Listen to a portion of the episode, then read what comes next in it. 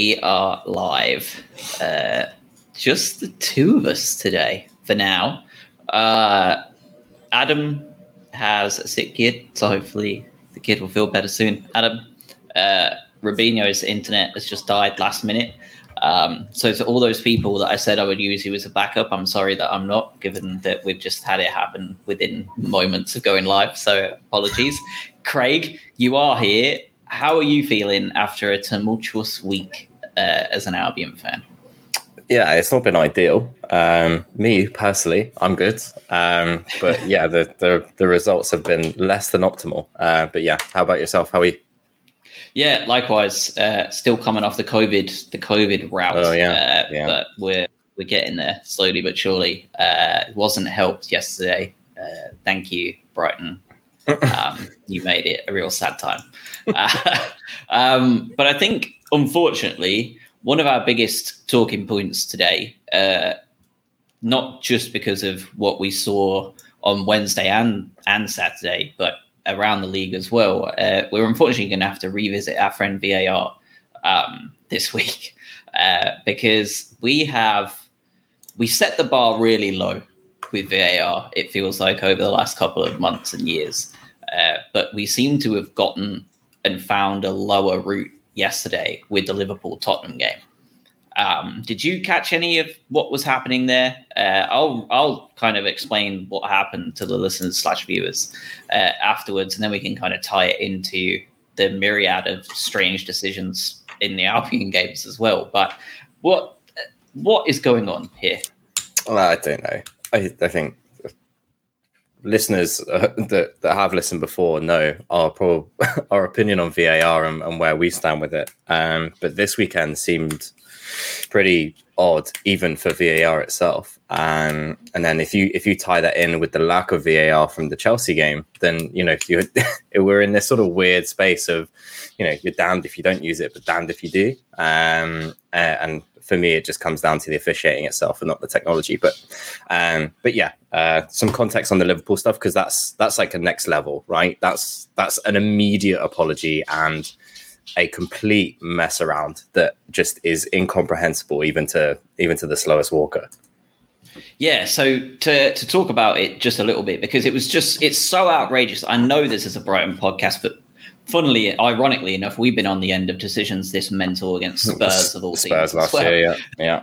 Um, but so this is what happened with the Luis Diaz goal, uh, which Liverpool had disallowed I should probably have that in captions as well uh, versus Tottenham. So obviously, there's going to be a lot more come out on this as the days go by. But in simple terms, the VAR took the wrong on-field decision, and it led to the goal being disallowed. So Darren England on VAR, who has now since come out, by the way, and has came out that he refereed a game in the Middle East in midweek uh, without any exemption, which is even dodgy. Like so much dodgy levels to everything. Uh, I think he refed a Saudi league game, um, who obviously own Newcastle United, so there's no controversy there or conflict of interest. But uh, Darren England checked offside, thinking the on-field decision was a goal. So I don't know what they're watching up there, but he assumed that the on-field decision was a goal. It was a quick offside check because it was clear Diaz was onside. So he told the referee, check complete in telling the ref check complete, he's saying the on field decision was correct. Well, the on field decision was that it was offside. So the human error by the VAR team is getting the on field decision wrong. It's not that they failed to draw lines, they were drawn. Diaz was onside, and he said just check complete, and he got it wrong as to what they were doing on the field. Like it's it's such an unbelievable error like misunderstanding what was said and done on the field at the time. Like what? I just like. Do they not? I'm sure they have two, at least two people in the booth, don't they? Like how? How are we coming to these decisions over and over and over again? Like it is. I, I, I can't believe that we're leading off a Brighton podcast with two games to cover, and I'm starting with Liverpool Tottenham because it was that diabolical that like we just have to talk about it.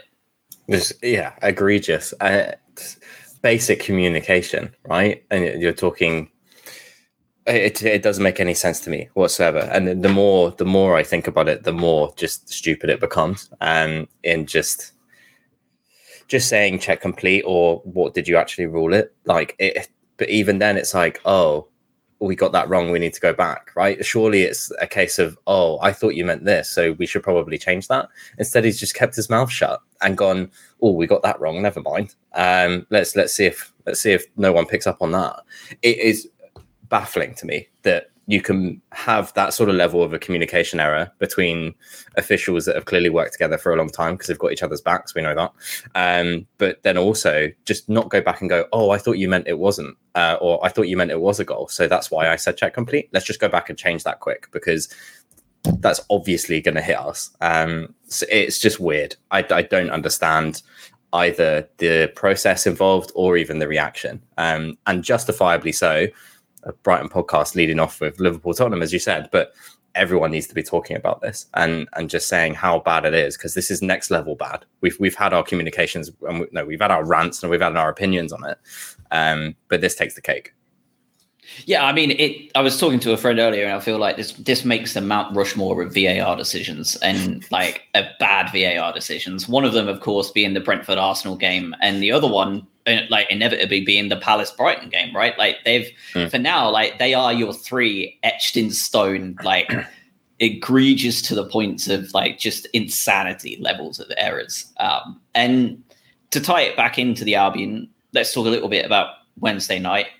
It it was a game that suffered greatly from a lack of VAR, which is even more ironic, it's, isn't it? Because so strange, so weird. yeah, here we are, like begrudging the whole concept and protocol of it, and as a result, like from Wednesday's game, you know, we're, we're talking about a potential second yellow card. We're talking about all of these little different bits. And it's like, oh, if only we had VAR. But then it's a double edged sword because we well, they'd still get it wrong anyway, even if we did have it. So it yeah, it's it's odd, but we there was a couple of points in that match where VAR could have got involved, and and obviously it isn't available during the cup, which is mental. Really, I don't. I, I understand that it's for uh, like obviously lower league teams are playing in this competition, but as far as I'm aware, they also wrongly, in my opinion, have it be the case in the FA Cup where if you have a VAR capable stadium, it runs, and if it doesn't, it doesn't.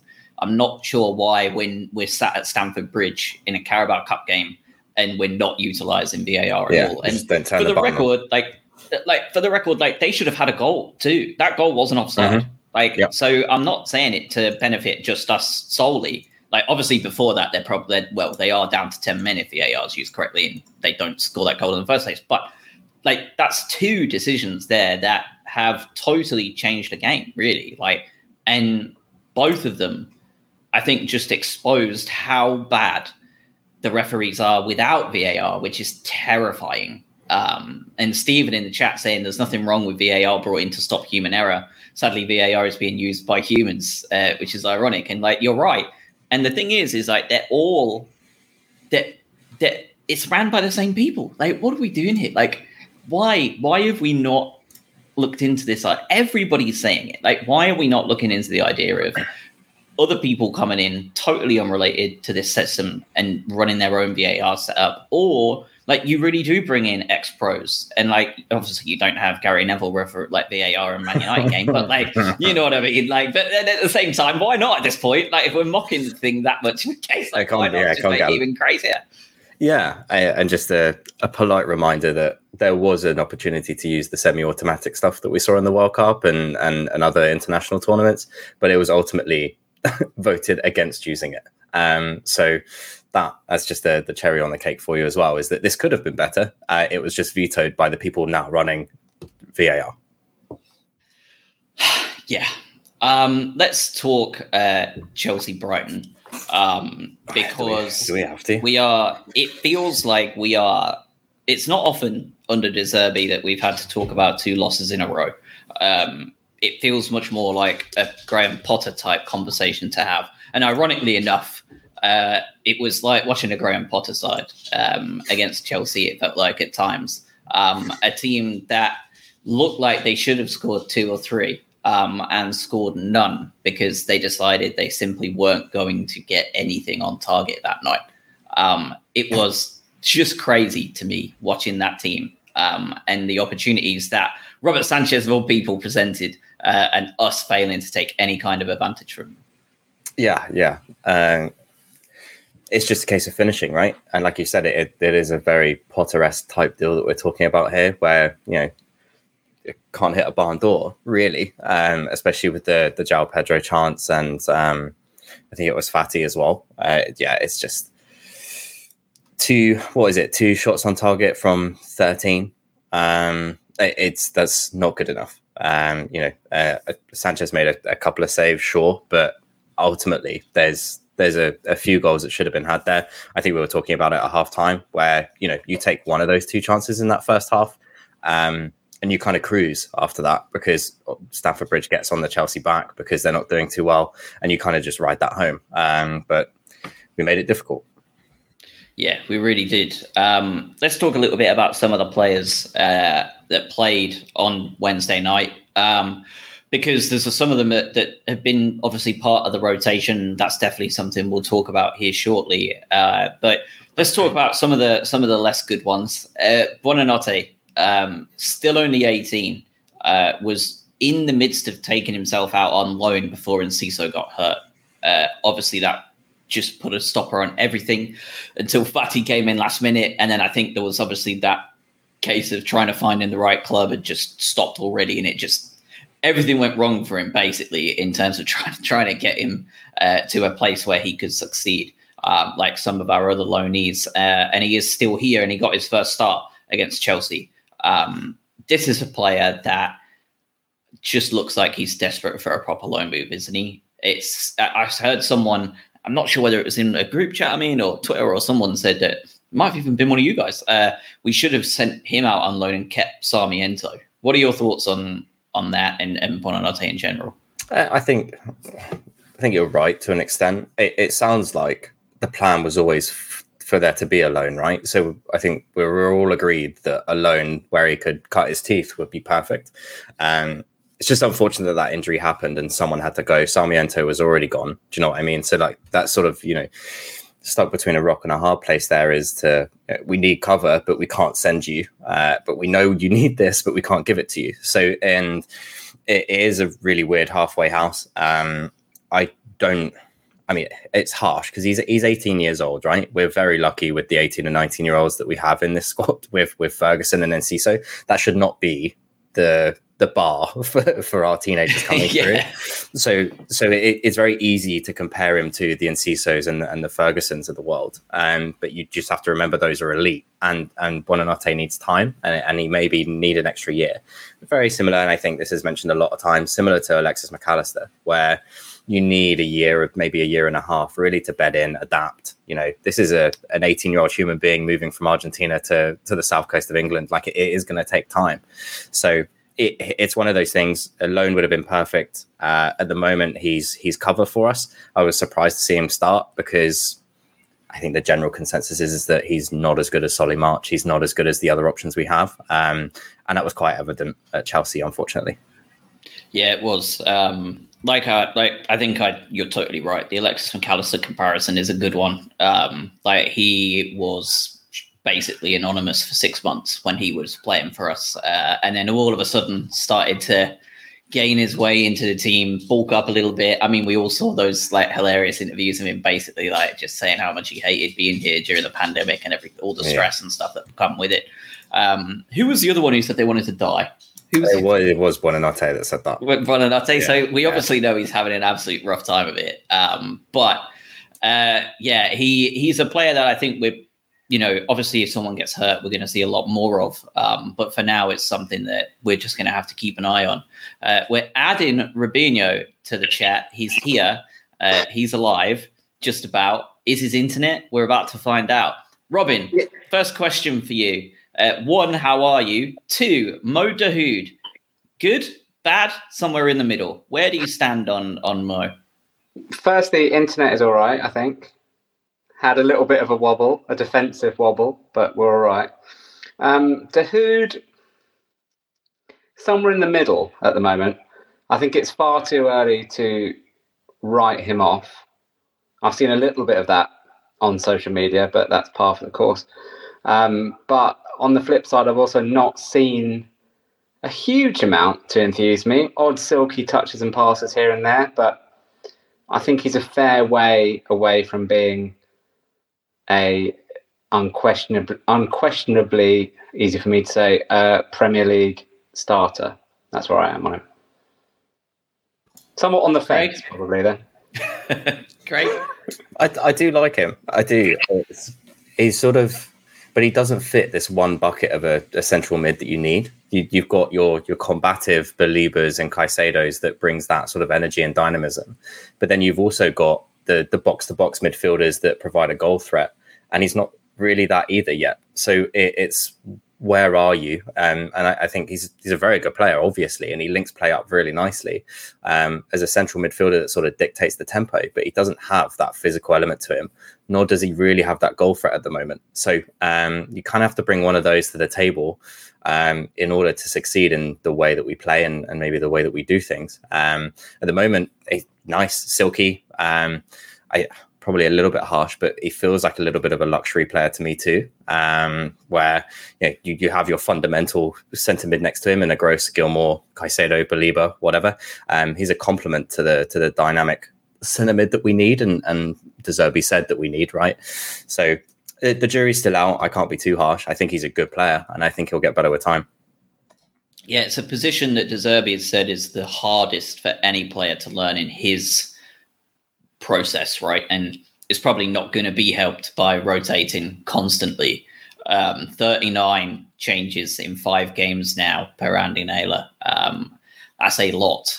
Uh, there is not really any team out there um, other than Manchester City that can rotate in such a way and continue to get results. Um, and we are starting to see that come through for the Albion, right? Like win, loss, win, loss, loss, win, or whatever it is, like win, loss, loss, whatever three wins from our last six, uh, and we're starting to see those defensive cracks, especially come in. Um, not so much against Chelsea, uh, but I think that's more because Chelsea are a dire football team, um, more so than than the Albion being rock solid at the back on Wednesday night, uh, as we saw on Saturday with probably a better back four. Uh, we were ripped apart um, by Villa. The amount of changes we're making, De Zerbi has said that they've been very clear from before this season even began that this was going to be his hardest year as a manager ever to learn and understand how to manage a squad in Europe and in cups and to be competitive in all competitions essentially uh, and to continue to be a good team in the league right which as we've seen throughout decades now of football teams that qualify for Europe for their first or second time tend to struggle massively to continue to be a force in the league or they're shocking in Europe and continue to do okay. There's no there's no in between. They seem to all really struggle. Um, and we are starting to see those struggles really come to the fore uh, for Roberto and the side. Now, my take on this is we should be I think our biggest issue is obviously defensively. I'm not shocking anybody after a 6 1 defeat. Um, I think we've conceded 16 goals in September, not sustainable. Um, but the fact of the matter is, we need to, if we're going to tinker, we need to tinker with that front five, not that back five, uh, or rather front six, not our back five. Do you ha- do you feel the same way? Do you both feel the same way? And and you know, what are your thoughts on on what we're starting to run into? And then secondly, if if we're all in agreement that we need to be more consistent at the back at least, what is our best back five in your opinion? And we'll start with you, Robin, because you've just popped in. Big um, question. yeah. Firstly, I am in agreement. I think back five is needs to be a lot more um, consistent. I know obviously we've had the odd injury, with Dunk and obviously Estupiñán being knackered coming back from international duty. So it's slightly been enforced. But I think the overarching point about making so many um, so many sort of adjustments game to game is that previous partnerships that were really solid naturally will start to get weaker because they're not being played together as much. So you've got that. You've then got the fact that some partnerships are then going to be totally new whether that's in defence or central midfield or wherever else. and then you've got other partnerships not having enough time to develop because you're having to rotate. And I think those three issues impact the whole team, but they are seen much more acutely in defence because it's almost the same as a goalkeeper, right? If a goalkeeper makes an error in a game, it's it's a goal. Similarly, if you've got a defensive unit that is all over the place, more than likely that's going to have a more negative impact than the same situation further up the pitch. So I think it's more important that we have a settled back five. As to what the settled back five is, is a very difficult question. I'm going to have a stab at it. Um, I think De Zerbi needs to hand his, hang his hat on Verbruggen being number one.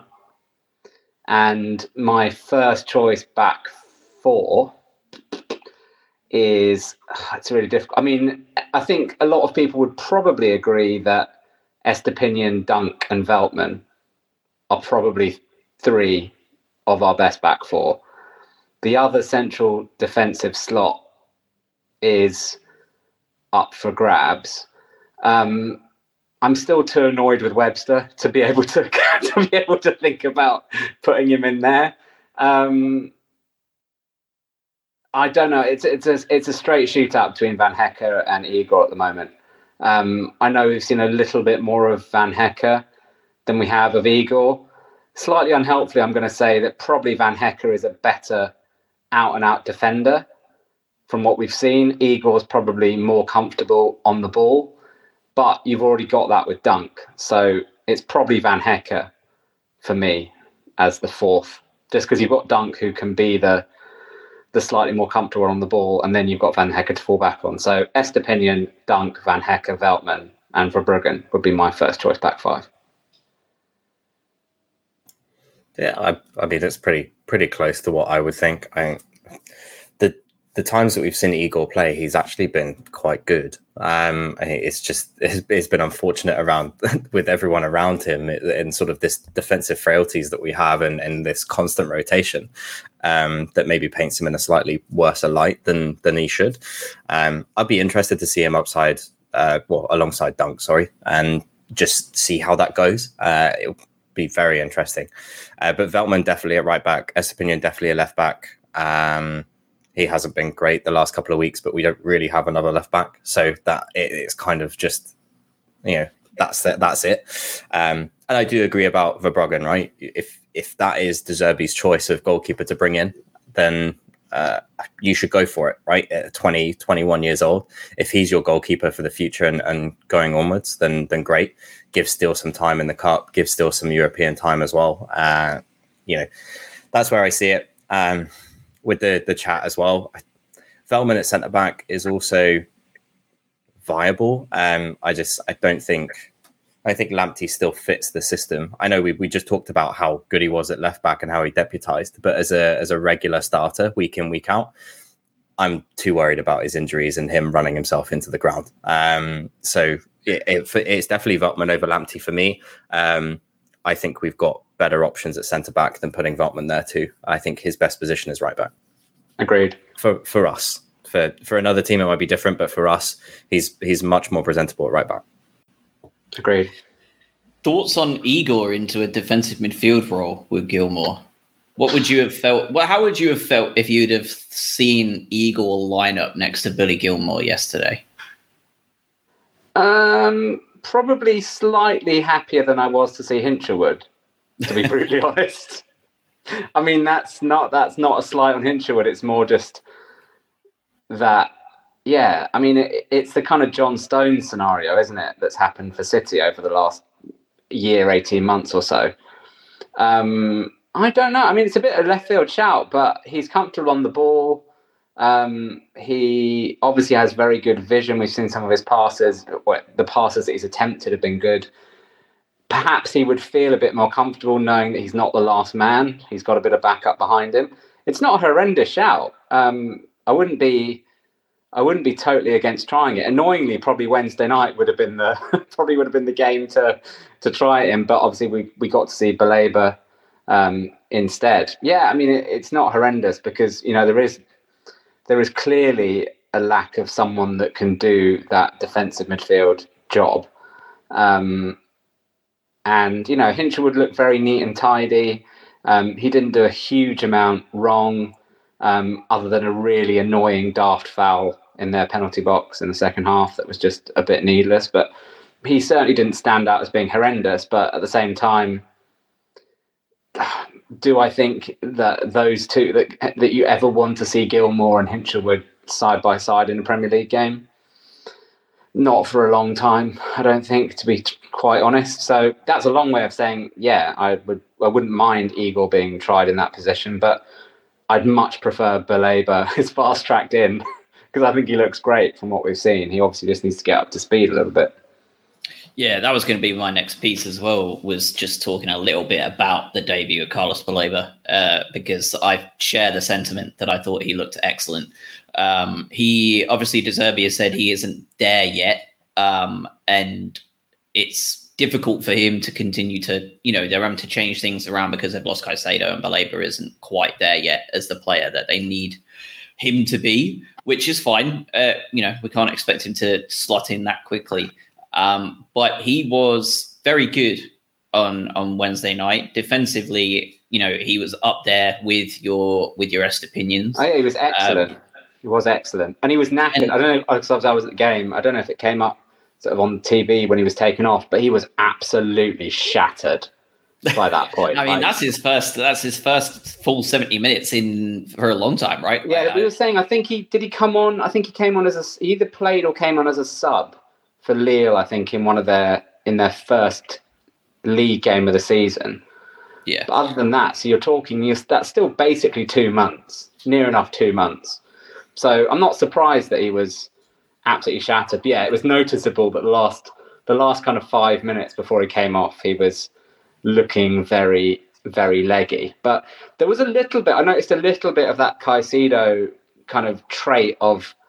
It's not the same telescopic legs that Caicedo's got, but he did have that ability to, if someone got past him, you can tell that he's going to have the ability to track back, and probably more often than not, um, you know, win a win a decent tackle. And we saw that in the Bournemouth game, didn't we? Very briefly with a tackle that was pretty crunching.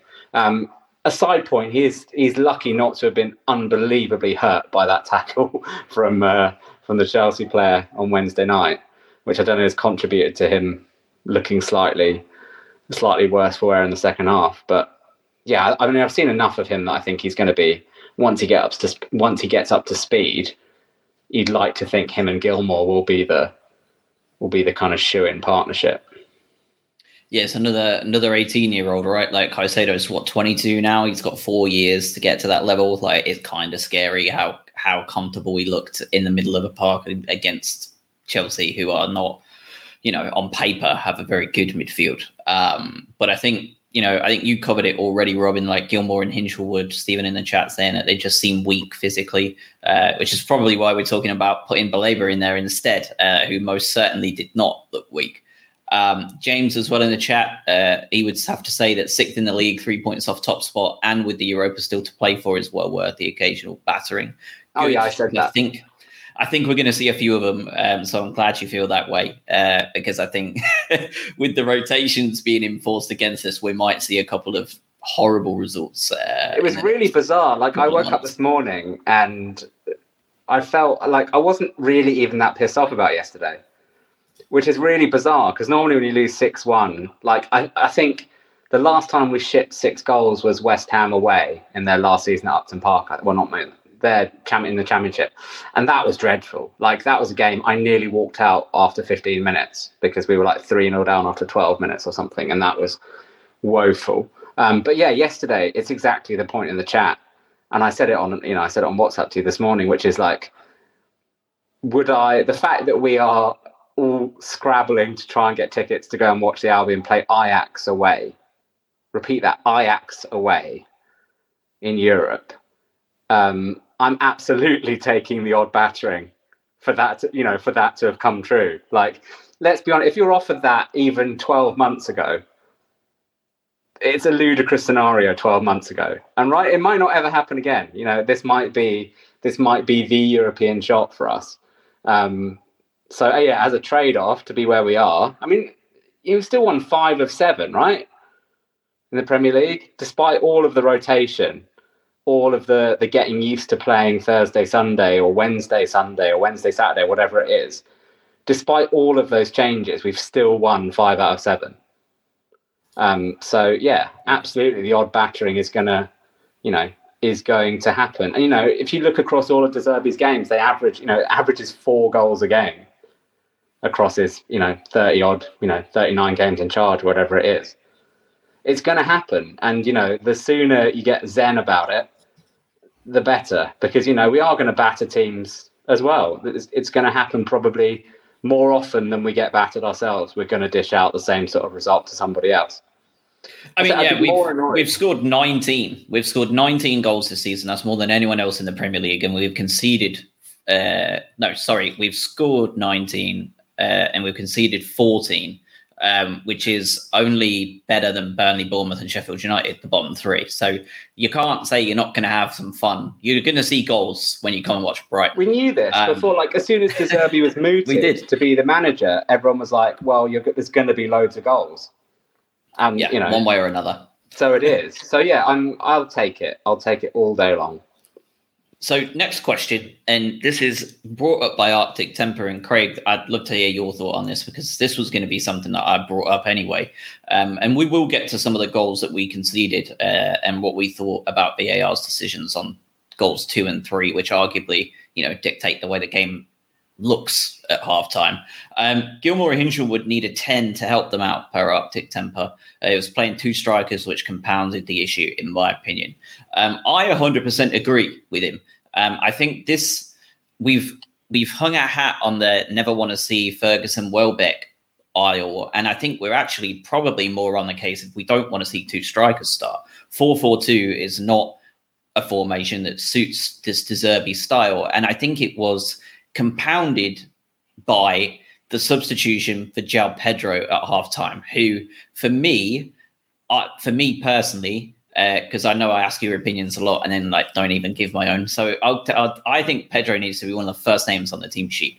He is connecting that front line to the midfield better than any player I've seen. He makes everything happen. He was the guy against Athens. Like he was unreal. He was excellent from the minute he came on yesterday. His defensive work against Chelsea was second to none. Like it, he was up there near the top with tackles completed, interceptions. Like he is doing everything for this team. He is doing exactly what he Watford fans said he was doing at the at championship level, and he's doing it comfortably against some of the best teams in the Premier League.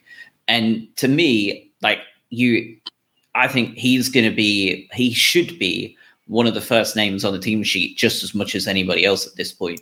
Craig, what are, what are your thoughts on on deciding to go with two strikers that aren't dropping back as much? And do, do you feel the same way? Do you and thoughts on Pedro in general really would be good? Yeah, yeah, no, I I agree with both of you completely. Uh, the the two, the two strikers doesn't work, and I, I don't sometimes you, there's method to the madness, right? Of De Zerbi, and and you can kind of see it, and you go, right, that kind of didn't work, but I understand what you're trying to do there. Um, the, the two striker thing with them both dropping deep, I completely get that. Um, but against like that sort of press, and you know, we'll we'll give credit to Villa in, in due course, but like it, it it just doesn't work for me, especially with the two wide players and, and the two dropping in. Like I get the the concept, it just isn't working or isn't clicking with the personnel that you have. Um, so with that, I completely agree. João Pedro needs to be one of the first on the team sheet. Has to play in that ten role. I don't want to see him as that that striker or in that sort of Ferguson role. I want to see him as part of that three. Um, and and similar to what you know the, the chat is saying with James is having someone that is a little, little bit more physical. You have to remember João Pedro is what like six one. He can put himself about a little bit. Um, you know, in a in a defense or a, a, central midfield that might need some physicality there or a little bit of nastiness, shall we say? Uh, if you're not going to have Baleba, there needs to be João Pedro there. There needs to be someone to be doing that work. So. Uh, and it, it's not a knock on Gilmour and Hinshelwood. And I want to be crystal clear on that. I thought they were okay. They just there was overrun by uh, an Aston Villa midfield three that is honestly very good. Uh, it pains me to say, but you know that it it's a very physical three of the midfield, and we decided to put two up against the three, and we got completely overrun. Um, that's not the fault of Gilmour and Hinshelwood. I just think we got it wrong tactically. Um, so yeah, Pedro needs to be in there. Um, he needs to be on for penalties too for me. So I know I, I sat on here last week and said I, he needs a couple more. Um, you can't take the penalties if you're not on the pitch either. So uh, I do want to see him in that 10 role and I do want to see him step up. He has that knack for winning free kicks and penalties that we're kind of missing without him too. Uh, so he brings a lot to the table that we're sort of missing out on when we rotate. Uh, I know he's 21, but he's he's got it uh, and he needs to be on. So uh, a, a, midfield three of Baleba, Gilmour, and Pedro just makes me very happy to even think about. Uh, and um, we we need that to sort of manifest sooner rather than later. Um, but we'll see. If, if not ready, then Pedro needs to be on at the minimum for that physicality aspect. Yeah, just to just to link them up would be nice. Uh, I mean, yeah. Fati and Pedro had almost double the amount of touches between them than Ferguson and Welbeck did in the first half. Uh, they both got given 45 minutes, right? One of them, they they were almost twice as involved and got a goal and an assist from from their efforts. Um, let's talk about the the first couple of goals um, because between zero minutes and 14, Albion looked the much better side for the most part. Uh, dominated the ball. We're creating a couple of nice looking chances. Uh, not going to talk about XG uh, because we lost 6 1 um, and Aston Villa's XG was 1.6, ours 1.7. So, uh, if you ever need to wonder how accurate XG is sometimes compared to the eye tests, we love talking about this every now and again. Yesterday was absolute bollocks, right? XG is just a joke. Like it makes no no sense in yesterday's game. We all watched it. I was in the stands. Other people were able to watch it from all around the world in every angle possible. We were outclassed finishing ability wise by far. 1.7 to 1.6 is not in any way an accurate representation of what was happened yesterday. Um, inevitably, we're caught on the break. Uh, Ollie Watkins puts them 1 0 up. Okay, fine. Uh, and then what proceeded to be the next 10 minutes of just diabolical football unfolded before us. Um, goals two and three. Uh, I'll just take your opinion on both at the same time. Um, and, you know, Robin, will start with you. And Craig, I'd love to hear your thoughts on it too. Um, prior to you hopping on, Robin, we actually kicked off the show talking about Liverpool Spurs um, because of the level of diabolical VAR decisions that went on yesterday to like just astounding levels. Um, what were your thoughts on those two goals? Was should should we have called the the, the goal back for the foul on Solly March? At, at what point is too far? Uh, and then was it offside? Was he impeding Steele's vision? Should that have been an offside? Should what what what are your thoughts? You shouldn't even need to call it back. It's just a foul, right? The referee, the referee just needs to give that as a foul in the moment because he's just battered him. It's just a foul. Um, and yeah, I think he's. I mean, we're obviously looking at it with with blue and white specs on, but for incidents like that, I try really hard to be objective about it. And they did show an angle um, on the BT or TNT coverage, whatever it's called these days, that pretty clearly showed that if you're Jason Steele, that is it's in it's basically in your eye line. Whether it's directly standing in front of him doesn't really matter. It's enough in his eye line that it makes a difference. If you are interfering with play, it should be offside, right? I'd I'd fully expect that to go against us and, I think when when you're talking about being objective and bits and pieces, what I try and do is just twist it the other way. And if if we had scored that goal, would it have been disallowed against us? And it's, it's probably a yes, right? Uh, you know, like you said, Robin, you're you are interfering with play to an extent. You know, whether it's directly or indirectly. And again, there's this grey grey area with a automated technology system and subpar refereeing. um, but you know, are you are you influencing the game in any way by being there? Uh, and the answer to that question is yes. It, it's just, you know, what is the level of interference there? Uh, so I would fully expect it to go against us. Therefore, I would expect it to be given for us. Um, it, it's a shame.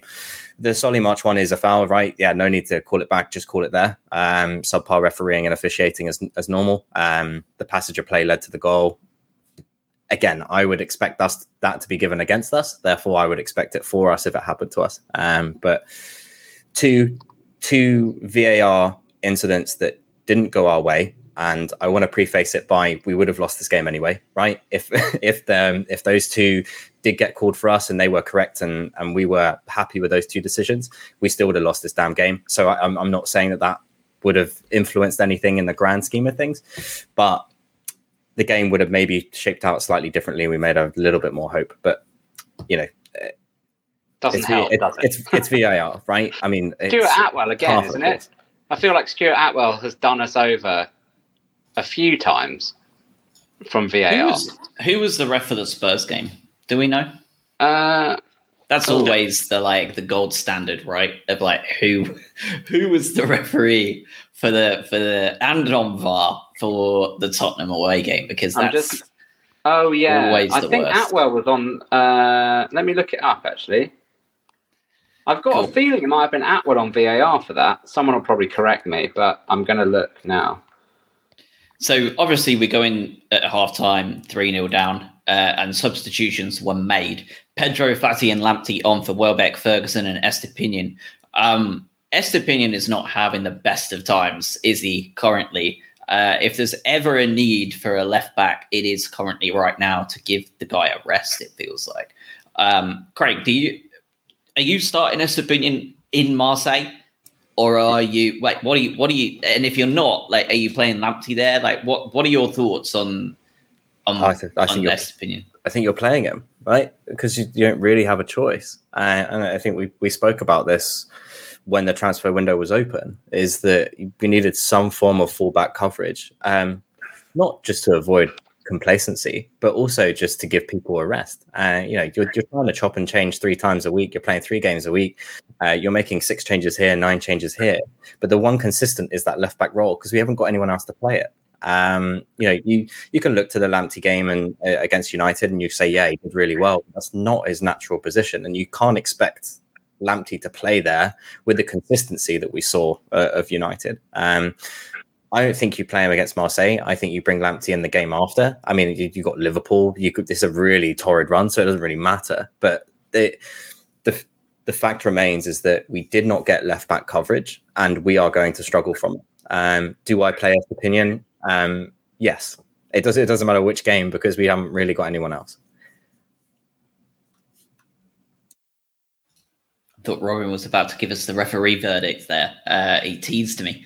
Uh, yeah as you say it's not nice is it going forward? Marseille away Liverpool at home City away Ajax at home as our next four. Uh, De Zerbi has gone on record with his classic uh, you will see a different Brighton on Thursday. Uh, you probably really freaking hope so, Robin, don't you? After the trip you're making, Yeah, I do actually. I'll be slightly irritated if we get battered, uh, having gone all the way to Marseille. Um, if I make it into the ground in one piece, obviously. Um, yeah, I mean, first of all, the, the referee for the Spurs game was Stuart Atwell, say no more, fam. Say no and more. the VAR was Michael Salisbury, and it was obviously that was a it was one of our many Howard Webb apologies. Um, so yeah, Stuart Atwell just seems to just not be very good at his job, to be to be quite frank about it. Um, in terms of Thursday night, um, yeah, I think Estupiñán's got to start. Um, I think Ansu Fati's probably got to start. I think you've got to lump in some European experience. I know he's only 20, but you know, as we said in the last pod, he's got arguably, um, you know, the most amount of recent European experience for us. Um, and you want João Pedro to play. You hope that I'd like to see Baleba play, to be honest. If he'll have had eight days off by then, I'd certainly like to see him start. And if you can get an hour out of him or 70 minutes again out of him, that would be ideal. Um, but yeah, I think Estupiñán's got to start. I think, to be honest, they probably go with. Um, hopefully, they go with Verbruggen and hopefully they go with Van Hecke. I'd go with Veltman again. I'd go with Estupiñán. Not massively wholesale changes. I think you're really looking at what four probably. So Verbruggen for Steele, um, Van Hecke for Webster, Baleba for Hinshelwood, and João Pedro for Welbeck. And potentially, I don't know where you shoehorn Ansu Fati in. I guess maybe ahead of March, but so probably not. Maybe not Ansu Fati. So maybe four changes, but yeah, I hope we do. I hope we do um, I hope we do put on a better display. I mean, they are they are also leaking goals as well. Um, I think they lost three two last night in the end, but it was two two after about twenty minutes. Um, and I think the player they got from Sheffield United over the summer, Ndiaye, um, he scored one, assisted one, and then went off injured. So that would be very handy um, if he's not fit for for next Thursday. I'm also almost looking forward more to the prospect of De Zerbi against Gattuso in the dugout because that, given the given the rest of the atmosphere around the whole game, that has the potential to be um, box office in itself. Um, but yeah, I think we do we will see something different. Um, well, at least we hope we see something different. Well, per De Zerbi, we will. Um, and he doesn't often get that wrong when he makes those kind of bold statements. We ruined Arsenal's entire Premier League dream last time he said that. So we'll see how that goes for him. Um, obviously, Fati gets his first goal uh, for the Albion. Good stuff. Not sure why VAR looked at that one for as long as they did. Um, and we watched uh, once again. Um, Ezri Konsa got booked on 57 minutes, uh, and 10 minutes later, just before the goal, should have been down to 10 men. Um, again, we're having to have a conversation around VAR because obviously it's a yellow card offense, right? Like we see those every day. Both players are given a yellow, everyone goes on with their lives. However, this would cause it to then be a sending off for one of those players. And we were already seeing the thing that they didn't want to upset the apple cart and cause any drama or anything like that. So they didn't want to do that. Um, again, what are what are, what are we doing here? To me, that's like a clear second yellow for Konsa. And don't get me wrong, like whoever's involved on the Albion side should be given a yellow as well. But this this level of inconsistency in, inconsistency in my words out is just outrageous, isn't it? Like it's just mental. Yeah, the ref the ref's absolutely bottled it, isn't he?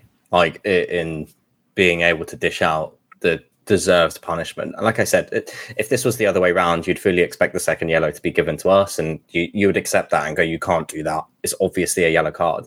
But this whole orange nature of a second yellow needs to go away. It um, does. So it, it's just a very weird concept that, like you said, you don't want to tip the apple cart and you don't want to make people mad or whatever, but you're also dishing out yellow cards like hot dinners for dissent and waving imaginary cards about. So you can you can wave an imaginary card and get the yellow for yourself, but you can grab someone by the collar and give them a little shove, and, and you're absolutely fine because you already have one for dissent. So it, it's such a weird. Again, we're talking about poor officiating. It's sort of the you know I feel like we we default to this uh, to to be honest on a, on a weekly basis. Um, it is, but it is consistency, isn't it? It winds me up. It's a slight tangent, but there's two things that wind me up unbelievably. Uh, in fact, most things wind me up, but two things wind me up more than other things. Um, that the concept of it's a foul anywhere else on the pitch. I know we didn't have that yesterday, but when people go, "Oh, it's a foul anywhere else on the pitch," so then why is it not a foul in the penalty box? Like, it just makes it's just bollocks. It makes no sense. Like, get out. Uh, the second thing is, oh, that's a yellow card if he didn't already have a yellow card which is just similar levels of bollocks, isn't it? It's like going, oh, we're going to disallow that. Like they don't need another goal; they're already one 0 up. Let's let's not be lenient about this. Like it just doesn't make sense. It's absolute nonsense. Like you're there to re- you're there to make a decision based on the tackle or the incident itself. Nothing else. Everything, literally everything else in that scenario is irrelevant. The venue, the state of the game, the atmosphere, the weather, yeah, you name some other external factor and it's irrelevant. It's whether that tackle or incident is is worthy of a yellow card. Yes or no. If the player already happens to have a yellow card, then so be it. But it's bollocks, and I hate it. Yeah, I agree with you. Um, I'm hoping that the last 49 minutes of conversation for those listening, if there are any of you listening that have been in a minor meltdown this weekend, has helped mellow you out a little bit. Um, and James in the chat has just said that you would have to back De Zerbi to steer us safely out of these rough waters. And I think that Tony Bloom absolutely does. And I think fans in general do. Um, and I would just advise not to get too wound up by people online with hot takes uh, because I fall into that trap all the time when idiots say things. I mean, we're, we're not even in we're not even in rough waters, right? No, not like, at all. In in my book, we're a long way. We're like we are a long way away from rough waters, right? There's be- there's a little wave in the distance. If we're going to torture that analogy, um, yeah. I mean, look, strip everything back. We've won five of our first seven, and if you go back to the beginning of the season, we talked about it. We said October is going to be a brutal run, so we need to get some points on the board early. Like, who's not like at the beginning of the season? If you're offered five wins in your first seven, we'd have all taken that, right? Absolutely. I think anyone would have taken that, right? Regardless of. So you know, and yeah, we're out of the Carabao Cup, but you know, so what? Like of all the competitions we're involved in, that's the one that can get in the bin the fastest. So I'm happy with. We're not happy with that, but I'm not particularly fussed about it. And you know, to not bang on about it, we're in Europe, so it's like I know you get a lot of people, not a lot, but a fair chunk of people on X or whatever Twitter is these days, sort of going off on one with these random hot takes. It's like let's strip it back and go, we are still in a position that we've never been in before. We probably wouldn't realistically have dreamed of being in at any given point in the club's history. And we're doing it with basically a bottom six budget. I mean, it's like we're it's like it's splitting hairs and people getting really wound up about it. Um, so yeah, I'm not having it. Yeah, it's Bite, me, odd. bite me in the comments. I'm not having it. well, it's odd, isn't it? Because that, uh, and it comes from the fact that Andy Naylor is posting stuff on there, and you've got Brighton fans coming to him like absolutely losing their shit, talking about Villa being on fire and Brighton being like in free fall, and like they're both in Europe. Well, like Villa's form in their last six is loss, win, loss, win, loss, win. Our form is win, win, loss, win, loss, loss. So what qualifies on fire and what qualifies as not on fire. Like it's just that people need to just chill out. Yeah, Like, and like If you're upset now, wait until we've finished with Marseille, Ajax, City, Liverpool, because you're it's- like it's this is really what we want weird- to be. it's it's a weird game to get. to- Obviously, you know the nature of the scoreline doesn't help, but Villa had won nine home games in a row, right? Like it's not like we, it's not like we did that standard Albion thing that we used to do, which is teams that hadn't won for ages. We would rock up and roll over nicely and give them a really easy 2 0 win. Like we're a long way from that scenario. This is a really good team who have spent a shit ton of money, have a manager who is arguably, you know, of all the managers operating in world football, he is up there in terms of achievements, right? Like he's won the Europa League, what four, four, or five times, something like that. Um, you know, this is a this is a really top quality manager with a team that has spent a lot of money and has bought really well. Like, as much as I don't want to lose six one to anyone, and you know they are a really good team and they will be knocking on the door of the top four this year um, and you know ollie watkins not really talked in that detail about it i mean other than harry kane like there is not a better english striker out there certainly in terms of natural finishing ability and being in the right place at the right time. You know they've got diaby who looked really good. They spent 50 million on him. You know like they are operating they are another club who are operating in a different financial stratosphere to what we're operating in. Um, and I know that can be it can sound like a bit of a broken record, and it can sound like the excuse for you know whenever we get turned over in these kind of games. But if you strip it back, what we are achieving on a bottom six budget in Europe for the first time, with a lot of players who have not played in Europe before, um, you know, with a manager who has not had to juggle that many competitions in this country at the same time, um, you know, we are still sitting pretty. And we knew, in, you know, in any country though, like De Zerbi hasn't ever managed in Europe. Like he he had one one two games in the Champions League under Shakhtar before everything went to shit. Like he said himself, like he's never really experienced the European season because the Russians ruined it for him. so like he's he's never really had that experience. He's been really clear from the start that like this is going to be a learning curve for him too. Um, it doesn't help that he's now in the Premier League as well. It's not like he's rolling over the Ukrainian division at the same time. Like it's a little bit of a different kettle of fish. Um, Watkins, uh, unbelievable! Like such Yeah. a good striker. He's been good for years. I I absolutely hate saying I told you so to all those absolute dickheads online saying that Watkins was crap when I said I wish we'd signed him because he hasn't been crap since they signed him and he's just getting better. And like you say, like outside of Harry Kane, like he's the next guy up in an England squad that is Southgateless, frankly, because with him I don't care. But like to me, like Watkins is just unbelievably talented, and he always scores against us as well. The absolute like four, like, can't help four, himself. like four Premier League games in a row or something. It's basically him and Harry Kane who always seem to score against us. Um, they've got but, they've got such a good team, haven't they? They like, have, and I think it's you. You've got Ollie Watkins, but I, I'll talk to their midfield again. It's for gushing over Villa, Christ alive. But just in the physical element of that midfield three with with McGinn and Douglas Luiz, like it, it it's a very good pairing there, and they're both very. they they both just run for days and are able to to do that press on us, uh, and half of it was us not getting going. We had a good 14 minutes. Apart from that, we were a shambles. Um, but also, I thought their press was as good as you're going to see against us for for a while. Uh, and I, I thought their midfield sort of overran us. It wasn't going to be hard with with Hinshelwood and Gilmour, but um, you have to beat what's put in front of you, and they did it very well. So, um, like you said, very good team, an out and out striker that scores a bunch of goals. Um, always scores against us they're a, a, bogey team of ours, big time. I think I, I, look back and we've beaten them once in the last God knows how many years. So um, beaten, that was it. That's once we beat yeah. them in that COVID season, and the last time we beat them away from home was a neutral ground in the Charity Shield in 1910. There you go. So like we have literally we have won. We've never won at Villa Park when there's been a crowd. Like for a start, so, so you want to talk about bogey teams? It's like yeah, I'm so over it. Like I'm just I know it's a six one win and we shouldn't just gloss over it, but like I am so over it. I barely think about it. Let's just move on.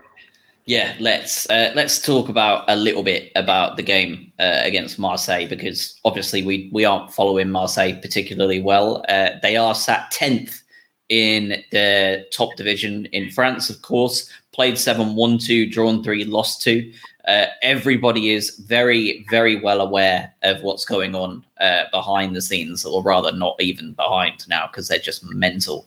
Uh, we've had Gattuso just come in as their new manager. Uh, inevitably, there will be the worry of a new manager bounce coming in there. Um, Marseille, however, do have some players that we will all recognise uh, more so um, than the Athens side. Uh, Ismaila Sarr from Watford is is a player that is making a fair amount of starts for Marseille. Uh, we've got Mbemba of Newcastle fame back in the day playing for Marseille. Uh, we've obviously got Pierre Emerick Aubameyang uh, in the side as well. Um, so we have we have Renan Lodi who caused us problems at Forest late last year. Uh, we've got Vitinha, we've got Jonathan Clauss, who's a good player. We've got Kondogbia. Uh, we've got plenty of players uh, who are not bad at all. Um, and obviously, we've also got Guendouzi, everyone's favourite central defensive midfielder uh, from Arsenal. Um, this is not going to be an easy fixture, right? Like, this is going to be going into the heartland of an incredibly hostile European footballing environment. Um, you know, I think it was James in the chat wishing you well, Robin, in all seriousness, with with what you're about to be walking into. My sister's also going, which is something I feel fabulous about because she's an absolute idiot. But how how are we feeling against Marseille? Because this is a group that's on the brink, right? Like we are we are very much still in with a chance here. Um, it's only one game, but if we lose in Marseille uh, we have a little bit of a rougher time of things, don't we? Um, because we're then quite a fair few points behind. Um, and, you know, Marseille and Ajax are both sitting on one point. What, you know, are you are you hoping for a win? Do you think we can? Like, what what are your thoughts on this this game in in Europe on Thursday? Yeah, I mean, we're good enough to win. Like, we're we qualified for the competition on merit. You know, we've added some good quality. Um, they are obviously struggling. I don't think they've won since August. Um, which you know, going back to that, what we said a minute ago is we tend to, when teams haven't won for ages, we tend to be the the, the obliging team to rock up and just hand them a win. Um, in all seriousness, I have I have zero idea what to expect in terms of the game because you know we've never played a European away game for a start, so we, we have we have no frame of reference to base this on whatsoever. Um, you know, it's there was a time, probably not under De Zerbi, probably under Potter, where you know we weren't so good when we rocked up to away grounds with quite intense atmospheres. Um, but you know, under De Zerbi, we've you know we went to Arsenal where they you know really needed to win to pretty much stay in the title race, and we've you know we swept them aside pretty easily. We've won twice at Man United, which again you know whilst not being an unbelievably kind of fervent atmosphere, is not you know traditionally not an easy place to go. Again, we've won. You know, we've won at all these big grounds. We've won at Chelsea. We, you know, we played really well at Liverpool. Um, you know, so we, we don't. We've got a better record going into these quote hostile environments. So I don't know. I think it's one of those games where I know we've talked about our style is basically made for being a goal in front. Like this is a game. It's the first goal is really, really, really, really crucial. Like if we get a relatively early goal to go in front, then you can see. You could see us not being comfortable, but you could see us being in a much better position. So I d- I don't know what to expect. I genuinely don't know. But to be honest, you know, I still have to pinch myself and go, we are going to go and watch the Albion play away from home in a European competition against a legitimate European powerhouse. Like, from that point of view, nothing, you know, it's it's a pretty good base to go from, right? You know, we're we're doing something that we've never done before, and we probably didn't think we ever would. Like, if we get rolled over three 0 am I going to be annoyed? Probably a little bit, but you know, I've travelled all the way up to Carlisle to watch us when I lived down south. You know, I've travelled all the way up to Carlisle to watch us get battered three 0 So you know, it's nothing new. It'll just be in a slightly bigger and warmer place. Yeah, their starting eleven yesterday uh, against Monaco, like you say, they lost. They lost three two. Um, they played four three three. I'm gonna murder some pronunciations here, so uh, apologies. But we have Paul Lopez in goal. Uh, we have Murillo on the left, and Mbemba and Gigot in the middle, uh, and Clauss on the right. Um, and then they in their midfield three, they had Veretout, Rongier, and uh, Ounahi. I don't know. Uh, and then they had Undav, as you say, who went off her, who had a blinder of a game before going off her. Aubameyang up top, uh, and Correa as well on the left hand side. There's definitely some recognizable names there. Uh, they dominated possession for the most part, um, and were arguably the better side. Um, Craig, thoughts on this one? Obviously, as Robin said, of course we can win. We can win every game in this competition all the way to the final. Like we're there for a reason, right? Like we are beating the best teams in the world in our own division. We can do it. But what are your what are your thoughts on this one uh, prior to the to the big game? I, I think Robin's right. The first goal is integral, and I think the the team that scores first probably wins the game. Right, uh, but I'm worried about being starstruck again uh, and just playing in this competition. Um, it's intimidating for fans to go to Marseille. Uh, I can only imagine what it's going to be like for the squad and and them rocking up and trying to play. Um, so yeah, I, I'm worried about. It, sounds horrible to say for De Zerbi team, but just the mentality and being able to to be mentally strong and go there and and control the game. Um, if we're able to do that, if we're able to dominate the ball, um, get the fans a little bit restless, get them on the back, and they're a they're a volatile team at the best of times. So um, being able to use that to our advantage by just choking them and, and taking the ball uh, and just keeping it uh, is probably our best chance. And and luckily we're actually quite good at that. So it it, it kind of plays quite well if you want to be positive. Um, the other half of my brain is going, you go 1 0 down and uh, you, you, probably don't have a chance. So uh, it could go either way. We're going to see changes. We're going to see us playing on a Thursday night again. Um, it, it's going to be pretty damn magic, um, I'm sure. But yeah, it, it could go either way. I, am expecting us to just go there, grab possession, uh, make it really frustrating for them, um, and lure them into the trap.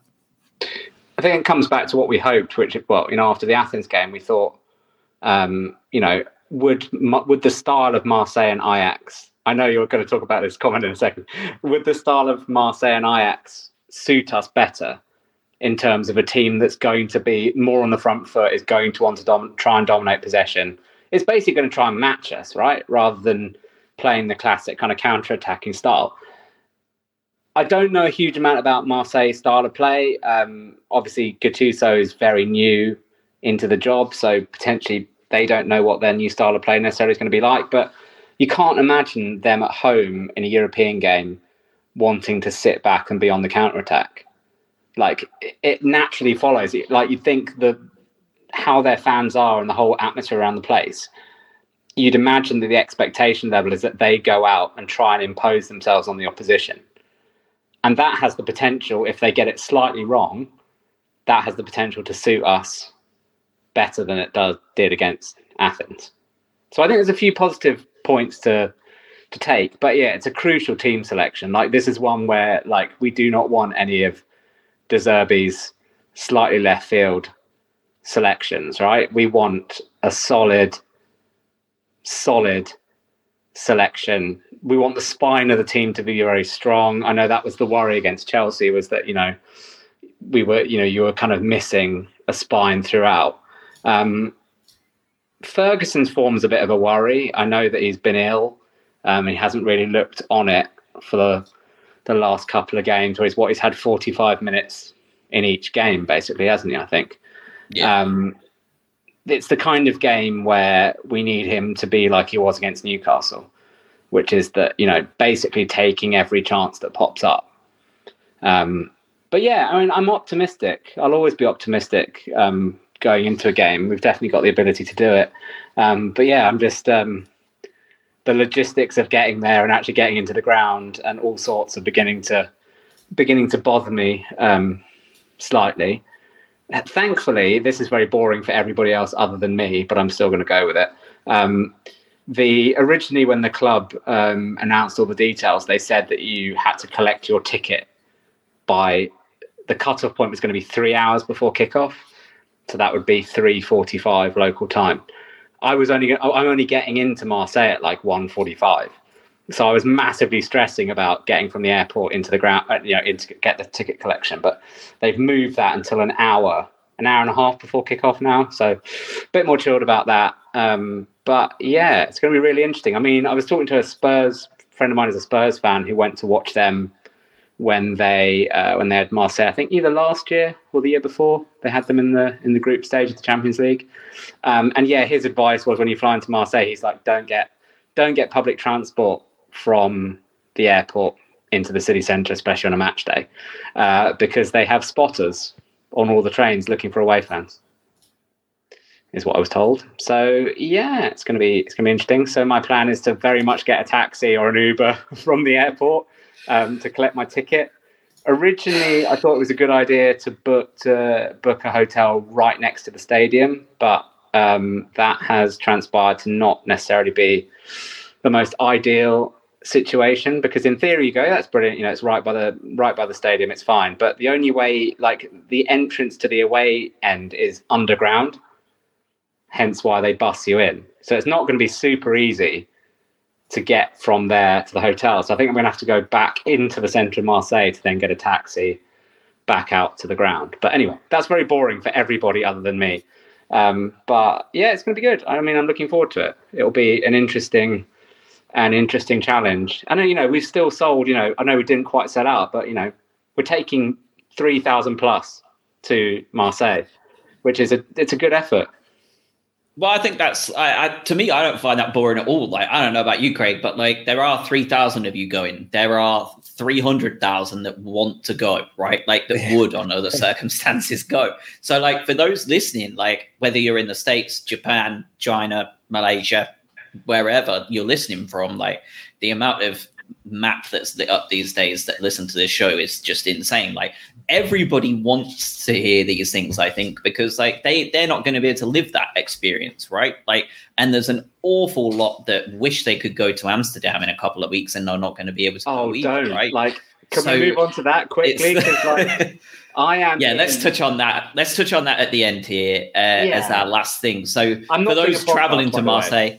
That, that For I'm, those... not, I'm absolutely not. I might do, like. I'm certainly not doing one until I'm in the ground. Like I might take a For little those... video or something in the ground, but um, I'm not going to be wandering around somewhere in Marseille talking very obvious English, um, unless I can master unless I can master French in the next 96 hours, whatever it is. Um, no, I'm, I'm not. I'm not going to do that. Um, as Well, disappointing as that that are traveling to Marseille, be safe. Um, obviously, follow all instructions given. You'll be fine. Um, Oh, yeah, yeah, yeah. As long as you follow what you're told, there will be idiots who think they don't have to follow it, and frankly, God be with them. Like I don't care. Like if that's what you want to do, do it. Um, Ajax away and Athens away, which will be shortly going up on sale at the end of this month, um, which may be a similar bin fest, but Ajax is set to be the biggest one. So they have the three bands, right? And it was never going to get past season ticket holders regardless. And clearly it's not going to even get to my level of season ticket holder either, the peasant season ticket holder. Um, so, so we've had, I believe, as of last count, there's about 350 tickets left um, for Ajax away. Uh, and we are just about opening the second band at 9 a.m. tomorrow morning. Robin, you are in that second band by just about. Uh, how and obviously you wanted you wanted to go. So how how are you feeling about tomorrow? Uh, you've you've been through this already. You've got Taylor Swift tickets uh, for the Eras tour. We know how difficult that can be. Uh, I am going to genuinely say this is going to be harder. Uh, Oh, yeah, yeah, 100%. I mean, you're going to have another three, four thousand people trying to get 300 tickets. Yeah, What- yeah, yeah. What's, I mean, what's your prep look like? What is your what's your well, research look like? How are you my- feeling? My first um, my first point is that the cutoff was 265 to guarantee a ticket, and I have 260. So I've been irritated. So I'm coming from a place of irritation straight away. Um, you know, like you say, whichever way they did it, it was never going to be. You know, it's never going to please everybody. Um, in terms of my prep, um, I think I've done more. I think I've thought about this from more angles and done more planning than I did for my own wedding. I think it's fair to say. Um, I have really like there are. I'm trying to buy tickets for a couple of other people that's sort of in the group as well. Um, so there are going to be three of us trying to try and buy tickets. We've enlisted the help of uh, a fourth. So Josh Wed- Wedgie is going to help us try and get some tickets. So we've got all sorts of scenarios going on. There used to be, and this is going to piss people off if it works, and I'm I'm just not going to apologize if it works. I'm absolutely taking it, um, but it's controversial. There was a school of thought at some point when you had these games where there were different tiers that you could get somebody in tier one to log in before nine o'clock and basically put three tickets in their basket, wait until it hits nine o'clock, and then allocate them to your tier two friends, right? Which is very controversial. If you're in that scenario and it benefits you, absolutely dreamy, not apologizing whatsoever. But I think the club became quite wise to that. And there's now, I believe they kind of either stop people adding tickets in the 15 minutes before the window goes on sale or they like flush the ticketing system. Either way. So one of us is going to try, Wedge is going to try that just in case it, it slips through. But other than that, you know, it is a, it's just a, it's a straight bun fight. I mean, it really depends you when you hit nine o'clock, you just get allocated a random position in the queue. So it's that allocate. It's basically that that is going to be the crucial bit. If you get allocated a position in the queue in the first couple of hundred, then you're in. If you don't, you're not. So I mean, it, it's you can do all the preparation you want, but it comes down to that. Um, you know, to that, and you know, in terms of if you manage to get in, um, it's my advice to anyone I don't know why I'm doing this because you know we're all competing against each other, but in the spirit of friendliness, my advice to everyone would be: if you do get through, don't faff around trying to choose individual seats. Just click, just go for best available. Just click best available and just see what you get. By the time you try and faff around with a seat map to try and select something, you're you're done. So, in the spirit of total openness and fairness, that would be my my uh, my advice would be to go for best available. Um, but yeah, it's um, you know, I've been pacing the room like some sort of you know Looney Tunes character since uh, since Friday evening. We'll just see where we get to. Well, I wish you luck. Everybody who's going to be trying tomorrow morning, I wish you luck. It's I'm glad I don't have to do this shit again. I was stressed enough with stupid Taylor Swift concert tickets, let alone like actually going to watch the Albion and Ajax. I would just have a meltdown. So, good luck, everybody who's going to try tomorrow morning. Genuinely, I really hope that you get them. Obviously, not all of you will, because it's really I mean, on a serious note, the thing we don't know is um, we don't know how many people are actually in tier two. Right. I've seen various theories. Like I've I've seen a lot of people say it's going to be in the thousands because of, you know, just sort of pure maths. But actually, what you've got to layer on top of that is the number of people that pre-registered. That's an unknown. We don't know.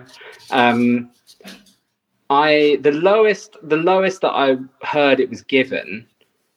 Um, there was essentially someone who forgot to pre-register, right? Which was a bit of a which is a bit of a nightmare. Um, and spoke to the ticket office to try and get themselves in to you know no avail obviously because you know process process and the figure that they were given was something Well, not like- always, not always, because my sister got tickets to Marseille, despite not being pre-registered. yeah but that was them that's and they it her in sell. because yeah, exactly. So it Um, depends.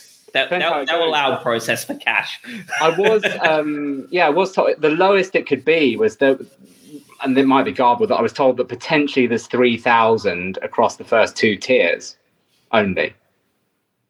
And if that's correct, then there's then you're potentially looking at a thousand people for 350 tickets. That's the best case scenario. Worst case scenario, it's you know several thousand going for 350 tickets. So I don't, know. Don't, You know, don't envy in with a chance. any of you. In, in with a chance is um, Got to be in it to win it. But you know, it's one of those things. You go. I still fall back to you know, if I don't get tickets, I've already booked accommodation, all that. So I'll, you know, I'll go anyway. Um, but it's still, you know, we are. Some of us will still be going to see the Albion play away at Ajax, which is you know, which is mental. And we're gonna fill that side of the stadium, right? Like we're gonna fill it, which is awesome. Like and Yeah, yeah. Like Like so, uh, I mean, collectively, we are doing. You know, the royal we are doing something that you know we've never done before. yeah. Hopefully, I'll be I'll be one of those doing Athens. Hopefully, but we'll see. I'm gonna definitely try for that one. I, th- I feel more optimistic now. There's more people gone for Ajax simply because like the sheer volume of people. If we continue think- to be really shit in October as well, I'm well happy in a way. like in a really messed up way, I'll be I really happy yesterday. because then I'll defo get Athens tickets because I was like, if, if a six-one, you know, if Villa be, if Villa battering a six-one even puts fifty people off trying to buy Ajax tickets, then that's a win. All right, let's wrap, Right. boys. This is just going to be like another hour of hoping and praying for Ryan. He's just going to form a prayer circle. Um, uh, we would love you to send us any videos and any kind of just at the end of the game, like a voice note of like in the moment. So you're not thinking about like you're just telling us how it was, how the whole trip went. You know, it doesn't matter whether it's one minute or five or twenty. Like, just go for it. Give us give us your thoughts on it. We'd love to hear it from someone who was there in the moment and not talking about it four days after. Uh, it's it's always nice. So we'll you know if we get that, we're able to get that from yourself, given the circumstances of the game. Uh, that would be great. Um, and we'll share it on socials for everyone else to enjoy as well. Um, and we will be back uh, maybe Thursday, definitely next weekend, regardless. Um, and again, like let's just enjoy it. Yes, it was a, a horrible week, dicked by Villa, beaten by Chelsea in what was a bit of a piss about game anyway, really, wasn't it? Um, but it doesn't stop. We've got Marseille away and Liverpool at home next, so let's just enjoy it, get into it, and uh, we will we'll speak again next week. Love it. Thanks all. Cheers.